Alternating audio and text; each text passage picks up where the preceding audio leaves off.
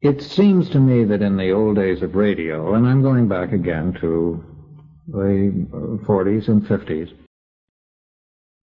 the executives, whether men like Guy Della Cioppa or Harry Ackerman or whomever, were men with an experience in and a feeling for the theatrical end of the business as opposed to the business end of radio.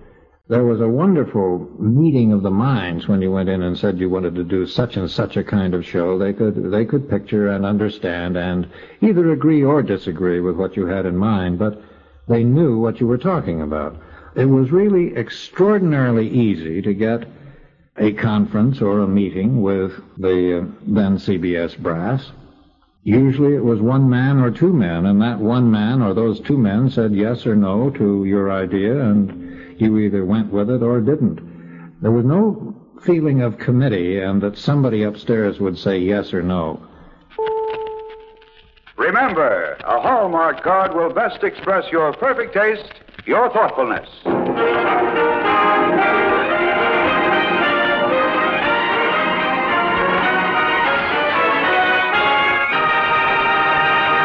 The makers of Hallmark greeting cards bring you tonight a dramatic tribute to Thanksgiving. Why Keep Your Heart in Cold Storage, starring Van Heflin.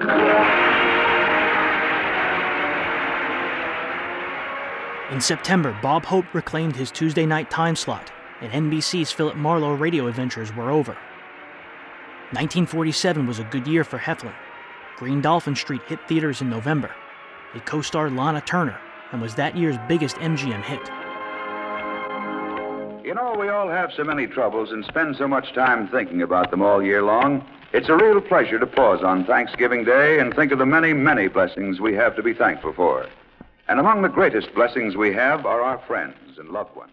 On Thanksgiving, he guest starred on an episode of Radio Reader's Digest called Why Keep Your Heart in Cold Storage. The sending of Christmas cards. It was well This received. year, if you want to send cards that are recognized for their beauty and distinction, and by the wonderful way they have of saying what is in your heart, the store that carries Hallmark cards. And now to preside over our program, here is your Hallmark host, Les Tremayne.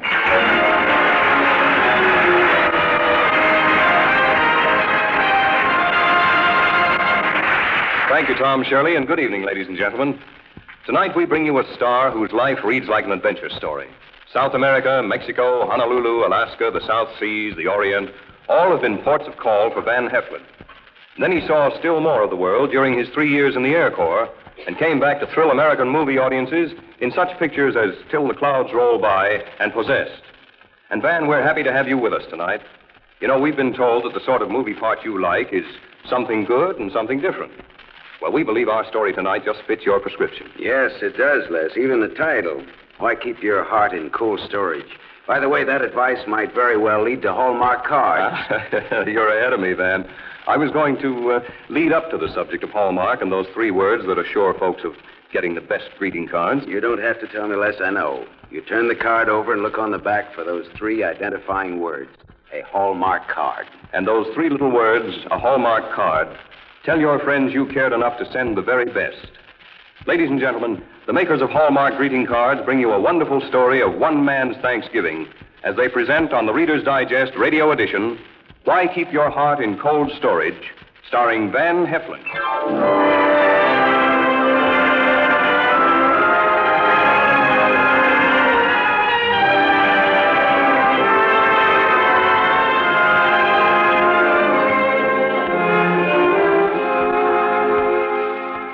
This all happened last November. Last November, I was just out of the Army. And out of work, too. Ever been in that condition? It made me act in a way I never acted before. I got so my eyes avoided people, my shoulders were hunched over. And no matter how hard I tried, I couldn't smile with more than one side of my face at a time. Not that I tried very hard. What I had in my soul, I, I had bitterness, that's what. All right, that's the way it was with me. I was hitching rides one day, and when no rides came, I uh, went up to the door of this tiny farmhouse on Highway 63. Hello, son. Oh, uh, have you got a room I could sleep in tonight? Why, certainly, son. Come in. Uh, wait a minute. I, uh, I can't pay. I said, come in, son. Okay. Sit down. Thanks. Are you hungry? Did you hear me when I said that I didn't have any money? You hear me when I ask if you were hungry? No. Are you? Yes, but I haven't any money. Well, there's cheese on the table and bread. And, well, here's a pitcher of milk. You're a pretty wonderful guy, you know that? Thanks. Was it, uh, Army or Navy? Army. Work since you were out? About two days. Odd jobs. That's strange. Didn't you have a job before you went in the Army? I didn't go back to it. That's very interesting. Interesting. Yes, if you didn't go back to a job that was waiting for you, this was in your hometown, wasn't it? Yeah. Well, it's very interesting that a young fellow like you wouldn't want to go back to his hometown. Say, uh, I like you all right, mister, but uh, you're pretty curious, aren't you? Yes, it's my greatest virtue. Virtue. Virtue. I didn't go back home because nobody wanted me back home. Parents? Yeah, two of them. And they don't want you? No, Girlfriend? not anymore. That's too bad. Now, whose fault was it you broke up? Oh, it was my fault. I let the Army draft me, didn't I? I went away. I went to all those foreign places for a vacation without her the Solomons, New Guinea, the Russell Islands. It was my fault. Jealous, aren't you? I am not jealous. My mistake. More milk? No, thanks. Look, uh, could I see that uh, room that you were going to lend me? Well, it's right this way. You're tired already. I slept three hours last night in a barn. Well, here's a room. It's a good bed, I think. Looks wonderful to me. I'll leave you. Be sure to sleep well. You'll need your strength tomorrow. Now, for what? For the job I'm going to get you.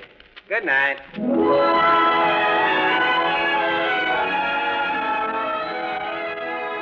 But MGM would no longer allow Heflin to play Marlowe.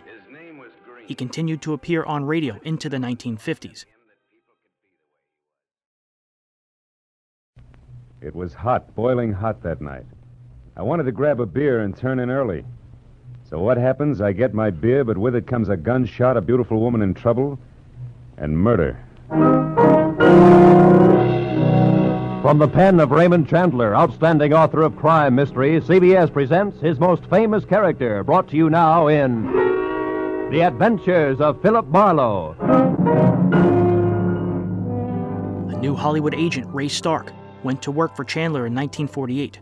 And in September, a revived Philip Marlowe series began a two year run on CBS, this time starring Gerald Mohr.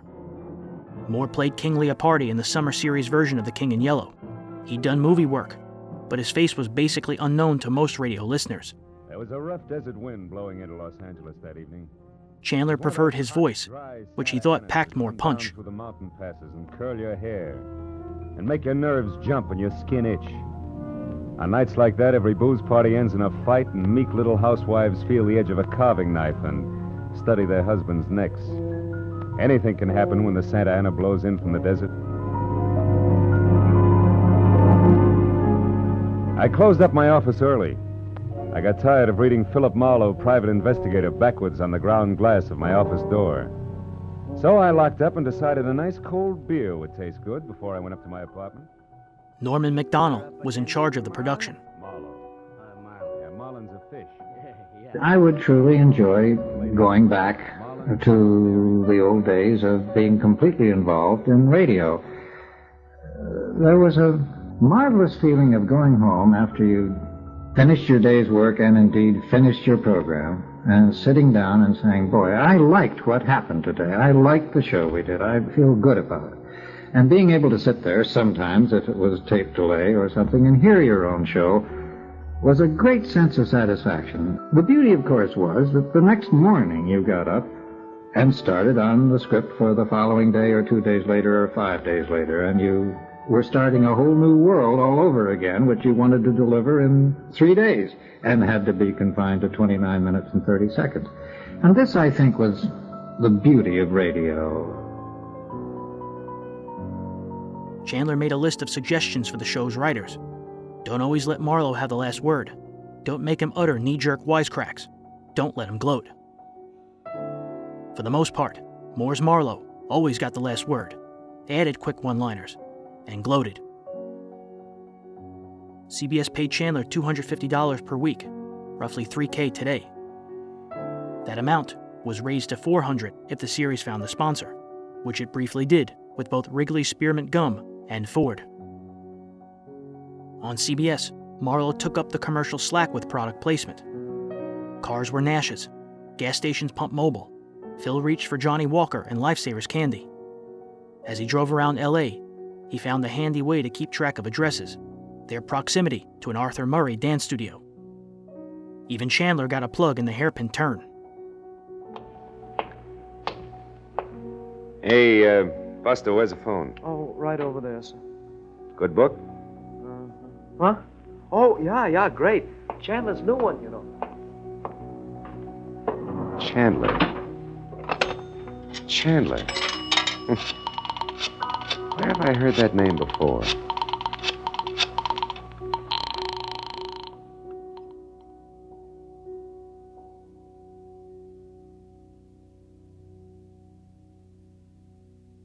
On April 11, 1950, William Conrad subbed for Gerald Mohr. Get this and get it straight. Crime is a sucker's road, and those who travel it wind up in the gutter, the prison, or the grave. This time, a platinum wristwatch, a body on a lonely strip of beach, and a case of heart failure in a Beverly Hills garage, all added up to blackmail, 25 years old. And a killer who would never be caught. It happened like this. From the pen of Raymond Chandler, outstanding author of crime fiction, comes his most famous character in The Adventures of Philip Marlowe.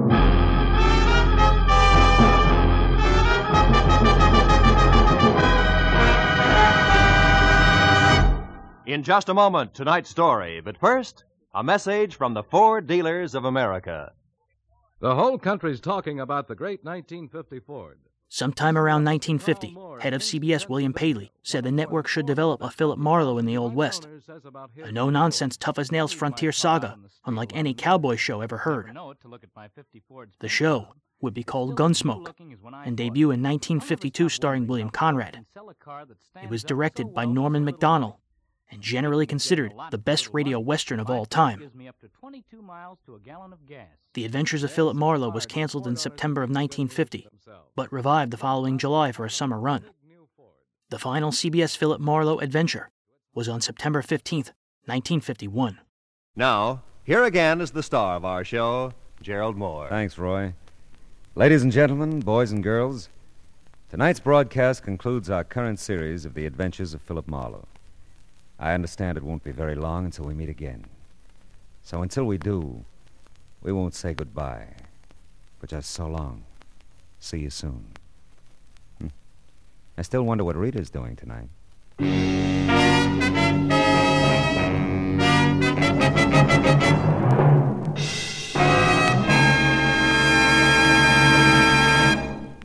Lovable, laughable, My Friend Irma, starring blonde Marie Wilson, is back on CBS Radio Sunday evenings now. She'll move in tomorrow night at most of these same CBS radio stations, bringing her skeptical roommate, Jane, her permanently jobless boyfriend, Al, Professor Kropotkin, and all the others. Be listening for My Friend Irma tomorrow night, won't you? That address again? Why, sure.